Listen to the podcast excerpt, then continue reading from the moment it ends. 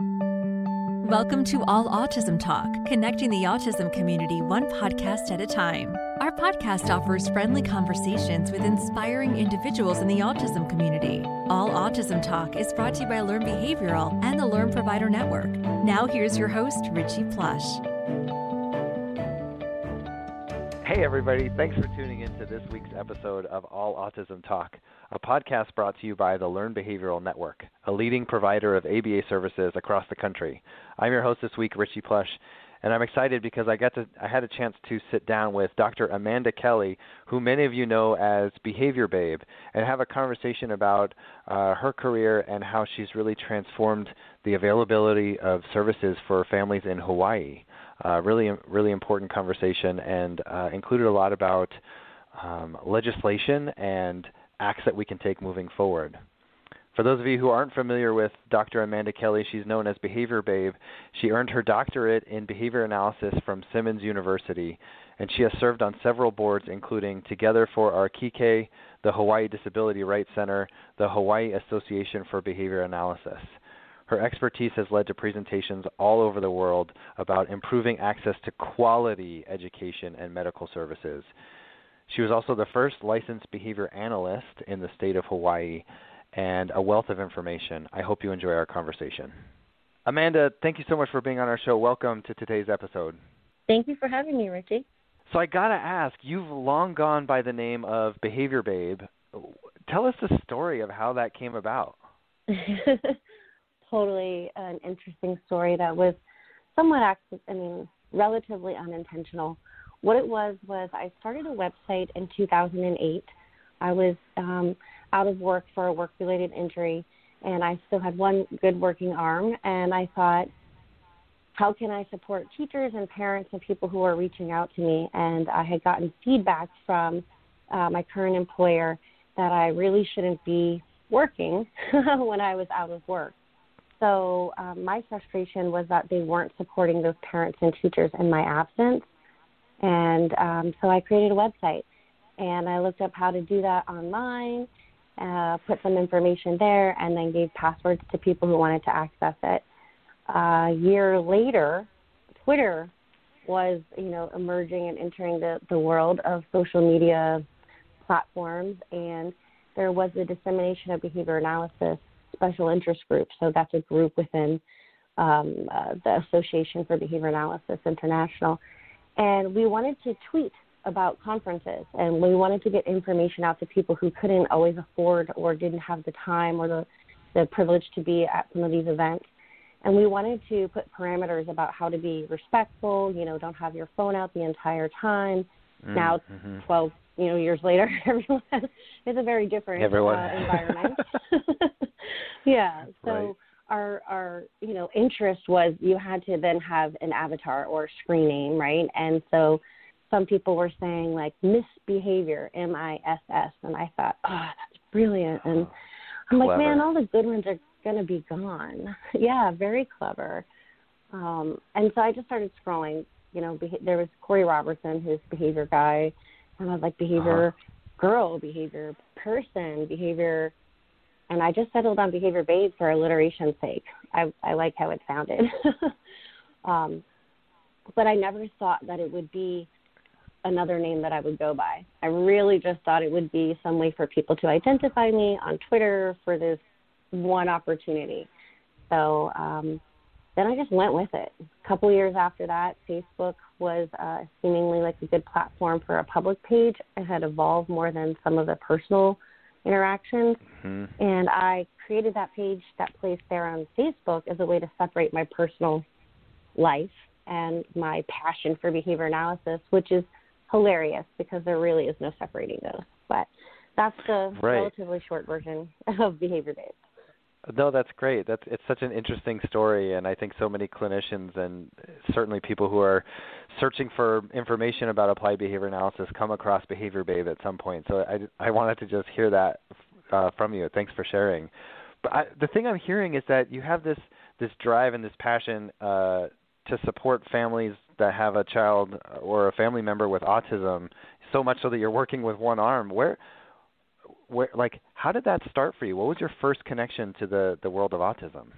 it was a really beautiful experience and memorable experience with really positive and robust outcomes. So, and it happened for me when I was 18, 19 years old. It was the late 90s, early wow. 2000s. I was um, I was enrolled in my undergraduate program in elementary education. I knew since I was about three, I guess, that I wanted to be a teacher. I really enjoyed learning, um, and I think I had some really great, caring, compassionate instructors in my life. Around middle school, high school, I had some not so great, and I really yeah. felt like I wanted to teach in the elementary level. And there was a flyer that said, We're looking for someone to work part time with our son in, in the educational hall, the wing of our of our building at school. And it said he has autism. And we will train you to do applied behavior analysis uh, based off of Lovaas. That's pretty much what it said.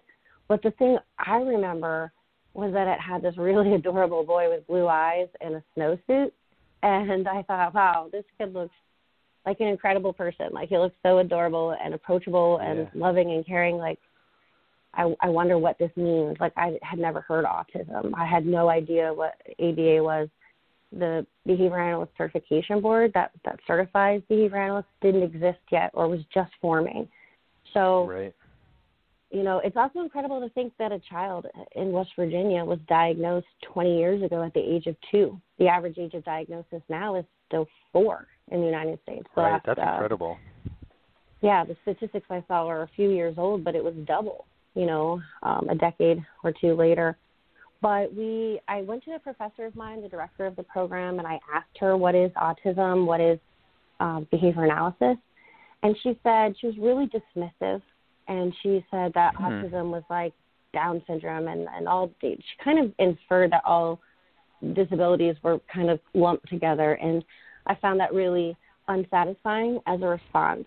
And so I, and she said some disparaging remarks about B.F. Skinner, and and I was just like, well, she just seems really negative.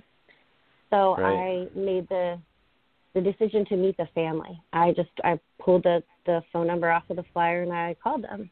And when I went and met them, they were so caring and so wonderful and so sweet. I thought, well, whatever this is, whatever we need to do, we'll figure it out together. And I think it was that first experience that was really formative about why, not why autism is important to me so much, but why the parents are are literally my favorite people. Um, and and I don't think that people should have to struggle this much to access information that could really significantly improve their lives. And that's why with with my website in particular, it's continued to grow, and there's an entire section dedicated to just caregivers with probably 15 pages that, that you can drop down. And um, I, I often like to say that they're they're my favorite people because you don't have to contrive an ounce of their motivation. You know, it's amazing what parents right. will do for their children.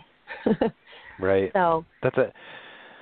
I mean, so so on point. I mean, families are motivated. All all parents are motivated to really give their children the best that they can and give them in a lot of ways more than what they had as children and give them more access to more opportunities and let them discover and explore the world. And what a great way what a great way for people to do that. But that comes with challenges right? So what are what are some of the barriers that families are facing right now?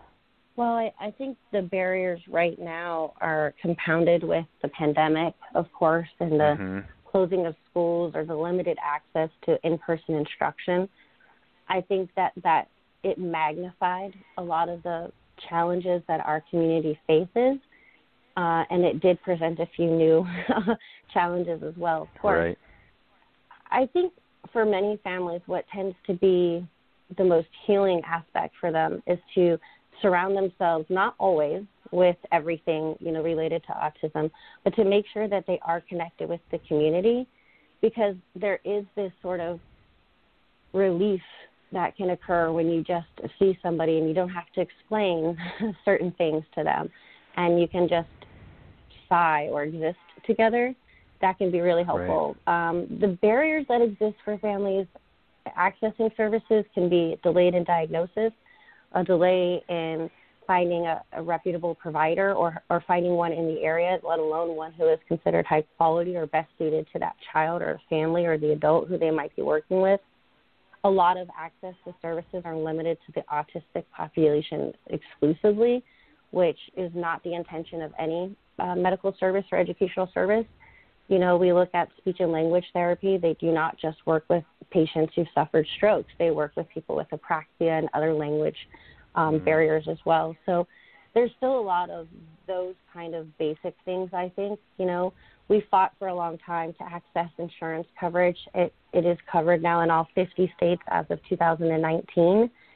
Uh, mm-hmm. It took 18 years Sorry. to accomplish that. Yeah, woohoo! I mean, for sure. Thank you. Yeah. Like we should applaud that for sure. And I think you know it created its own challenges, and uh, I've learned a lot. And I think what I love to do is I love to take really complex information. Um, for some reason, I find it really reinforcing to learn, and then my goal is to translate it as best as I can. I'm not an attorney. Um, but I do have an educational background. I am licensed as a behavior analyst in the state of Hawaii. I have been in the field of education for 20 years, so I think I can provide um, a lot of important information and synthesize that for families. But I also tell parents, teachers, everyone, you know, don't just take my word for it. I might be an expert, right. but I'm only one. So I'll definitely love to get people to the original resources as well. Yeah.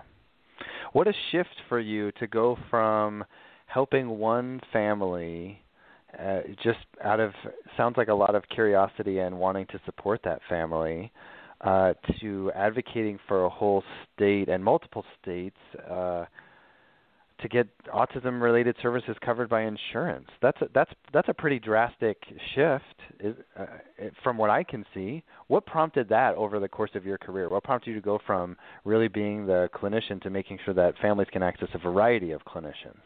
you know, it was all the stuff in between, right? It was going mm-hmm. through my graduate program, my doctoral program, which I did at Simmons University in Boston.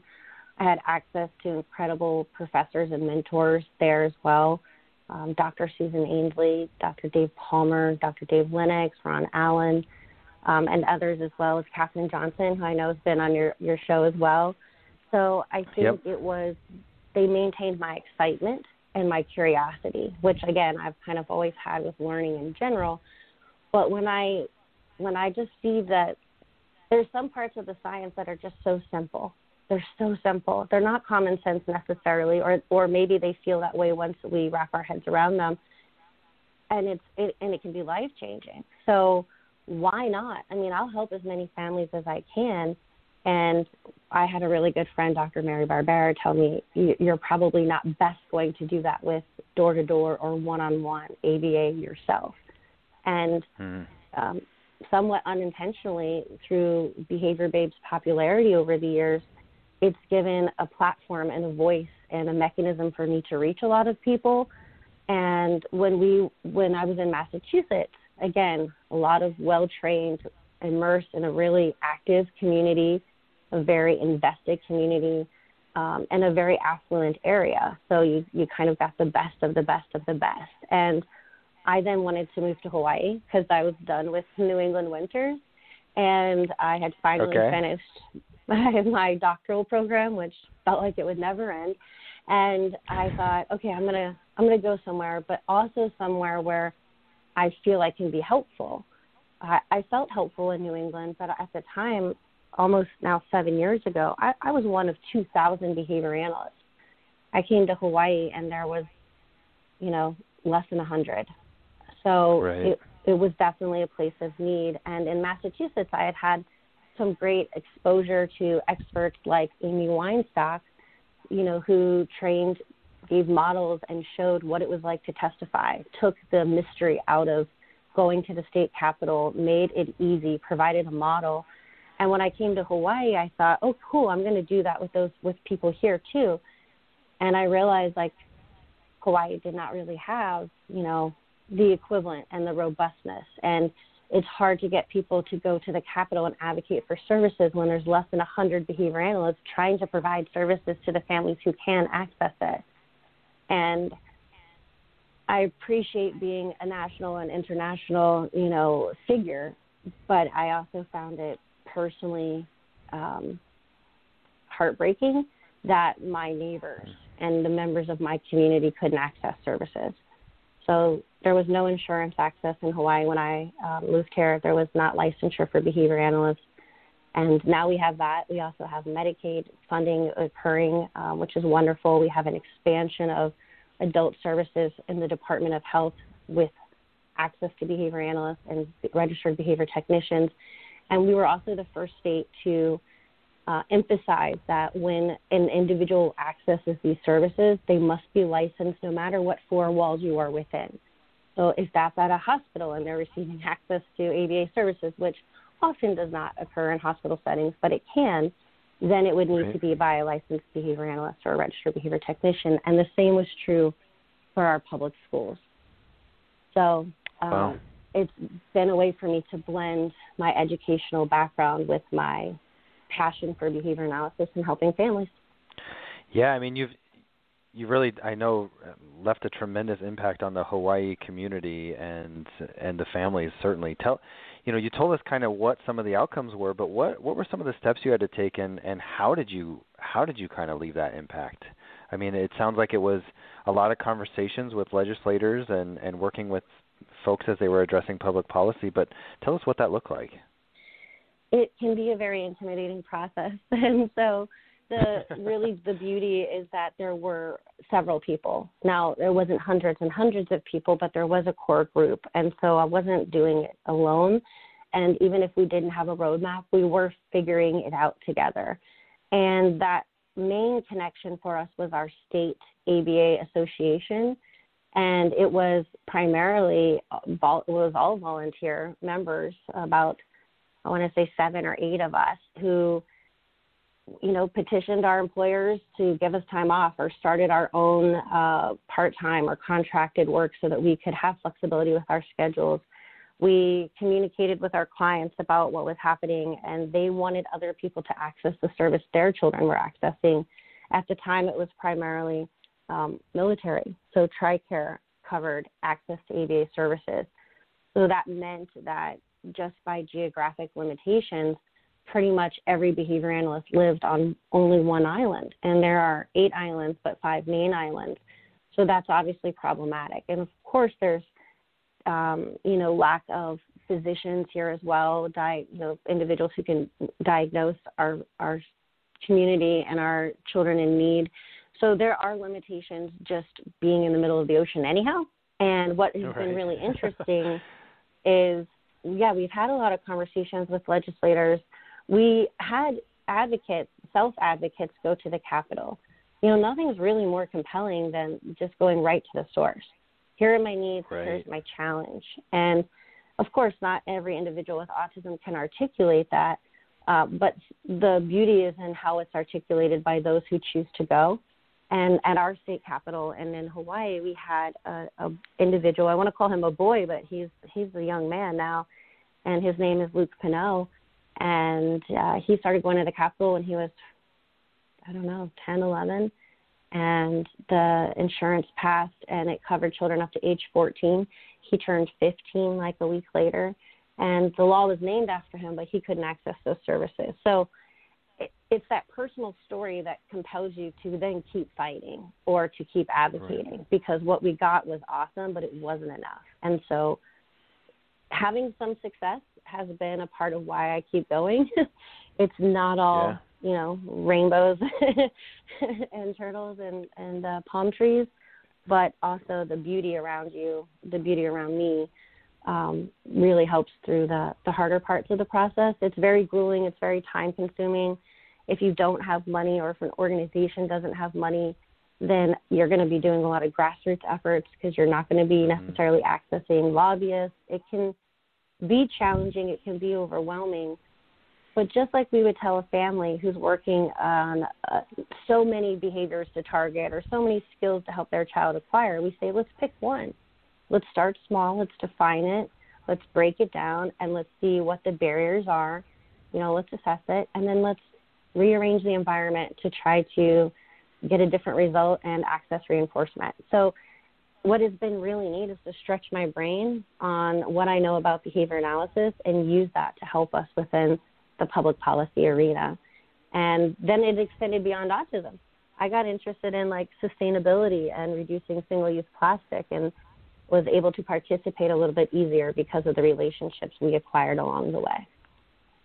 Well, you just didn't have enough going on all at once. You wanted to just add to the project. No, I'm I'm I'm teasing. Look, it's just it's it's incredible that there's so much um you know and and the thing that I find inspiring is it's not like you went to school to become a public policy person or a legislator or a lobbyist. It was really skills you had to learn along the way and you know, I think what it comes down to is you were dedicated to talk to people and you were dedicated to advocating for families who maybe couldn't advocate or didn't have a voice or didn't have a vehicle to be heard um, and really bringing that to people who needed to hear them and needed to hear about them and make changes so that they could get supported you know i think sometimes also it's the fact that i've experienced success i know what hmm. effective mm. services look like i know that some individuals can be considered indistinguishable from their peers in a way that they view as positive for themselves i know also that if a child doesn't get services,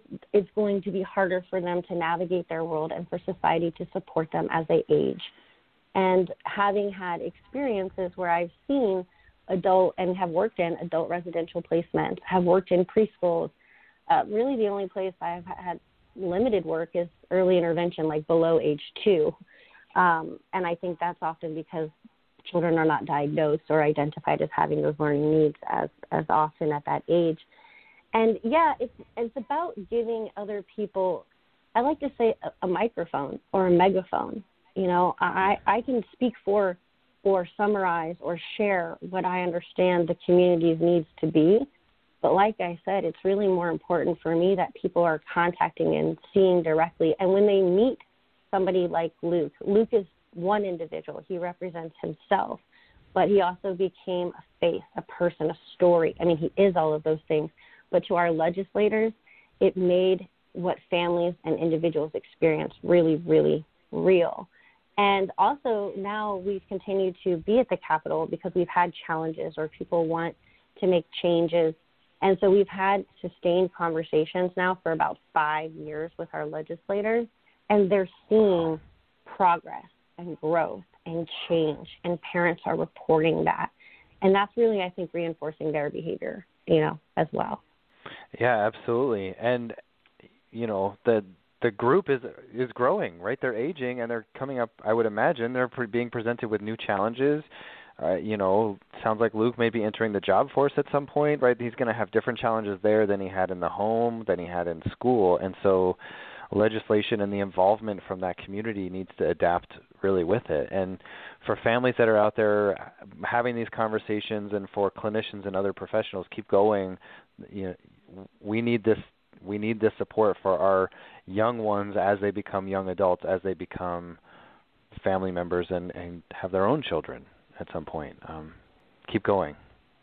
I, think is the is the only thing I really want to say because I, it's so easy to say I left a voicemail, I called them, they didn't want to hear from me, and we showed up, it was closed, we tried, and now we're done. But it's the opposite that needs to happen. We left a voicemail, they didn't call back. Let's try again. Let's keep going. I like to joke with our legislators sometimes because they'd be like, "Oh, it's Amanda again," or they would start being like autism, right? and I'm like, maybe but you could say aloha instead. And I I would joke with them like, "Hey, if you want to, if you want me to go away, if you want all of us, this gaggle of of people coming to the Capitol, if you want us to go away, like just you know uphold the law, do what's right, and we'll just see you at the beach, right? Mm. Like aloha, yeah. negative reinforcement. Apply what we right. know, the removal of an aversive to increase behavior in the future. No problem. I think the hard part is, well, there's many hard parts, but it's the persistence over time. It's the fact that mm. for our families and our communities and for our providers, it's a constant battle. We're battling with a school district. We're battling with an insurer. We're battling with, you know, whatever. And I don't mean like we're fighting. We might just be conflicted. We might have a different uh, opinion. We might have to follow a very difficult process. You know, if things become too effortful, providers are also going to say like look I, I can't take that insurance. And that's the opposite of what we want right. to have happen because we advocated for that access. So if it's not really allowing people to access the services then it's not what is intended. It's not the intention of the the law. And i i have to mention the autism law summit which is an event that happens every year in the fall. And at the law summit it's not a conference it's a conversation and it's created and originated with like five, ten, fifteen parents. They passed around like their ball cap at one of the first meetings and all ordered pizza, and now it's you know 300 people potentially uh, at the event. And what's great about it is they bring legislators, they bring Department of Insurance, they bring lawyers, and we start looking at national trends. And when you see a national trend like oh, they're saying children can only have access until age fill in the blank. Georgia was age six, other states was age eight. Massachusetts had no age or dollar cap. Hawaii had age 14. And what we found is as you, you know, you get the insurance and now all the states have the insurance, you start looking at those age caps and go, you know, that's wrong. Not only is it wrong, is it a violation of something else? And you start looking at mm-hmm. federal legislation, not just state, and you're not doing it alone. there are lawyers and legislators right. and advocates and parents and attorneys, all of them in the room together with the providers. And I learned about something called mental health parity, which very mm-hmm. simply means you don't have a cast cut off of your leg because you turned 15 today and the law says you can only have that until you're 15. The cast comes off your leg when the doctor has determined your bones have healed. Same thing should be true for any mental health condition. So when I when I kind of learned that and started having just even that formula, it changed and helped us better in Hawaii locally advocate and to instruct or inform agencies of their rights and their clients' rights. And then you end up with a a, a group of people who have a voice, who are having a very similar voice. And again, we don't want to like negotiate rates together as a group. You know, there's there's laws around that too. right, there limitations. yeah. Yeah. yeah. the antitrust laws, but we but we should be collaborating and sharing information, and um, I think parents are a critical part of that. You know, their voice is the most powerful voice, but I just want to I just want to say to parents like I'm sorry that you always have to be, you know, exercising that voice. It's exhausting. And I want to I want to create systems and opportunities that assist families with that and make it easier for them. And is that where you're spending your time now? Is that where you're spending a lot of your um, current time and, and expertise? Yeah, I really find it very reinforcing. And uh, a friend of mine, who's a, an attorney, Dan Unum, he said to me, program yourself more access to reinforcement. And it was hilarious because I hang out with a lot of behavior analysts, and it's an attorney talking to me in ABA talk. And he was the one who said, you know, if if if there's not enough joy in what you're doing, it, it's going to essentially lead to burnout or what we would call an ABA ratio strain, too thin of a schedule right. of reinforcement. So for me, when when the progress or the outcomes might be a while, it's really important to find what's rewarding along the way and helping parents. Mm-hmm. Like again, they're invested, they're going to try, they're going to implement, they're going to change. I'm not working as a behavior analyst primarily in the state. I do do consultation and things outside of Hawaii. But within the state of Hawaii, I really focus on advocacy and helping families navigate some of the public school systems and how that might interact with children, um, perhaps you know, or primarily with autism, but also other disabilities.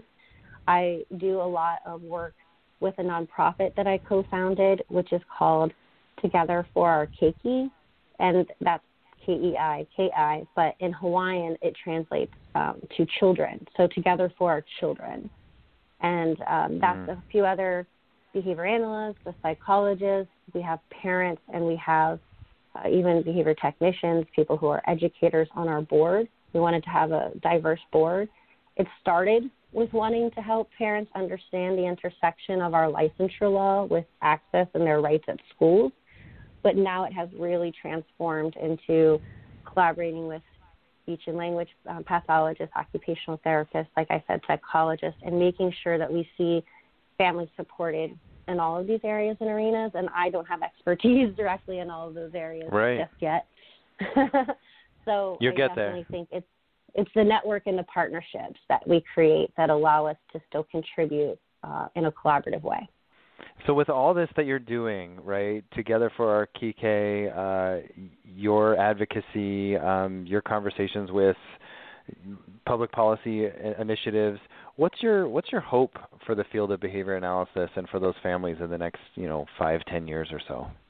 I did a talk recently where I looked at the review of not just Behavior Babe of the last 10 years, but of our field of behavior analysis and of society. You have to layer all of that together.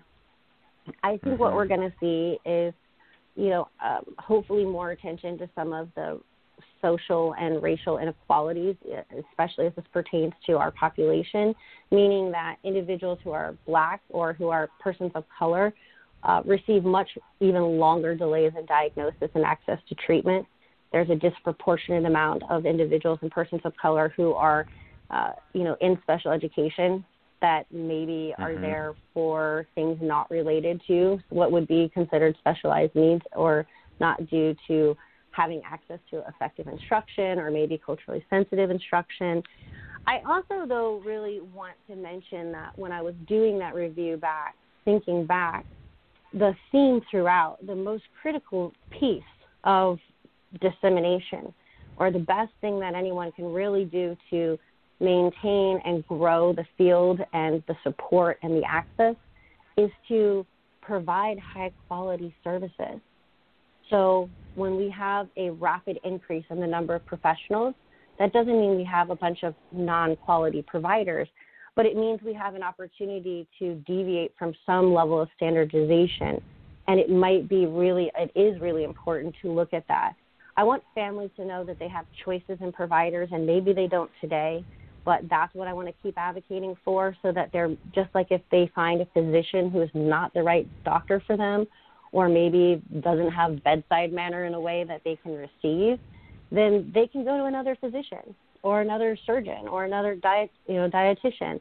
I want to also create that robustness that families would have the ability to choose.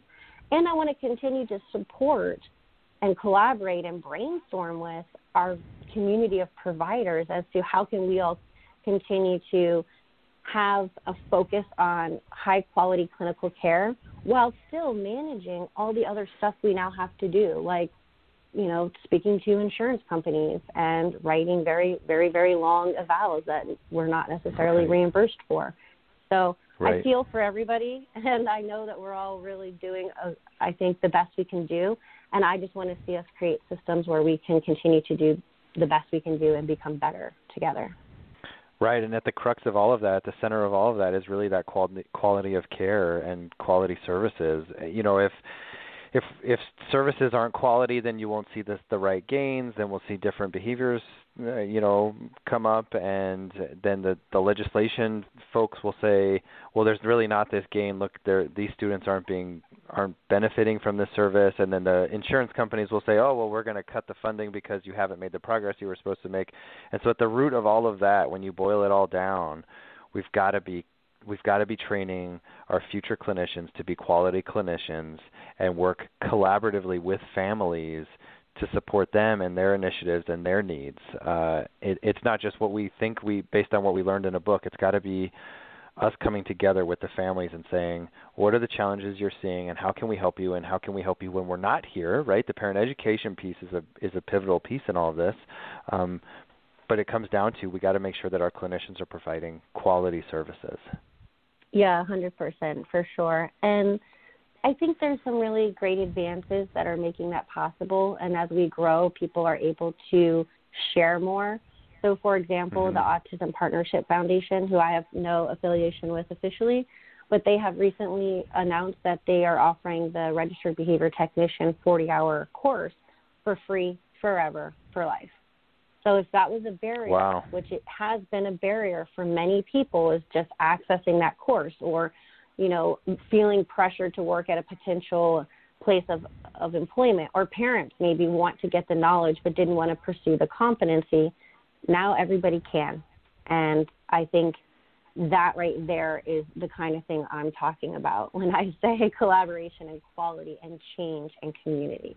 So I think it's a perfect example of what I hope we see more of in the future. And I know a lot of that is available, and not necessarily the RBT coursework, but a lot of resources and articles and information and videos are available on your websites. Can you tell us about the different websites you have and, and where we can find you and, and tap into your wealth of knowledge? Yeah, of course. So the website I originally created was www.abama.webs.com. It really, really rolls off the tongue. Um, it, for, yeah, it stood for Applied Behavior Analysis in Massachusetts, and it was free web, so .webs.com was the free hosting site. Once I had the name Behavior Babe, and it kind of stuck and took life into this whole other um, persona, I changed the website address to www.behaviorbabe.com. And some people will say, is that a professional name? Is that a scientific name? And I'll say, you know what? It's a memorable name. People remember it. Mm-hmm. They can they can mm-hmm. recall it. So essentially at the website what I now have is sections for advocacy. I have a whole drop down section because like you said, I never never went to school for this, but here I am and so let me share that information. There's a section for students of behavior analysis, for behavior analysts, and for caregivers. But I want to emphasize that you should not let any heading on my website deter you. It's just a way to try to categorize the depth of information so that it doesn't overwhelm anybody who goes to the main landing page. Um, but I encourage you to jump into any other section because it's kind of hard for me to even say this is a so and so's resource um, for some of the topics. And then outside of the website, it's Facebook, I'm, I'm told if you're almost 40 or over, that's where we're at. And if you are younger than that, um, I'm not discriminating. I'm just trying to say that I'm, I'm learning as I age that there are other platforms that are hipper than me. And so things like Instagram, obviously, uh, there's I'm not on TikTok, but any of the social media platforms, if you want to look for me there, it's always under the name Behavior Babe. So we will post all of those in our show notes for, for families and for clinicians who want to see. But I think it's also fair to say that a Google search of Behavior Babe will pull up each one of those, um, which is you know also also equally uh, is available to everyone.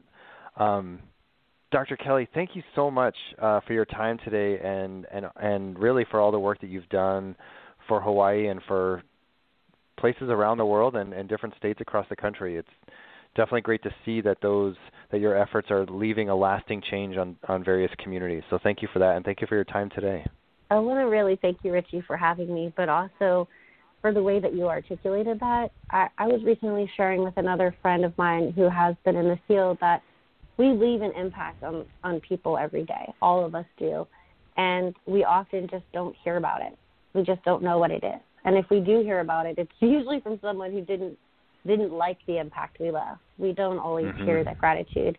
And so it is something that I, I try to make sure I tell people all the time when I appreciate them. And so I appreciate that you said that. And this has been a wonderful conversation, and I really enjoy, um, you know, accessing your listeners and, and learning more about um, the community and the connections you're creating by checking out all the other episodes on the show. So thanks. Great. Well, thank you so much. Take care. Aloha. I hope you enjoyed this week's episode with Dr. Amanda Kelly, Behavior Babe. Uh, as always, you can find us on Facebook and Instagram at Autism Therapies. And if you have a show suggestion or feedback, please send us an email at allautismtalk at learnbehavioral.com. And you can always subscribe and rate us at iTunes or wherever you get your podcasts. Thanks. We'll talk to you next time. We hope you've enjoyed today's episode of All Autism Talk. This podcast is brought to you by Learn Behavioral, the leading network of providers serving children with autism and other special needs. Visit us at learnbehavioral.com. Listen to previous episodes at allautismtalk.com on iTunes, Apple Podcasts, or wherever you get your podcasts. All Autism Talk, connecting the autism community one podcast at a time.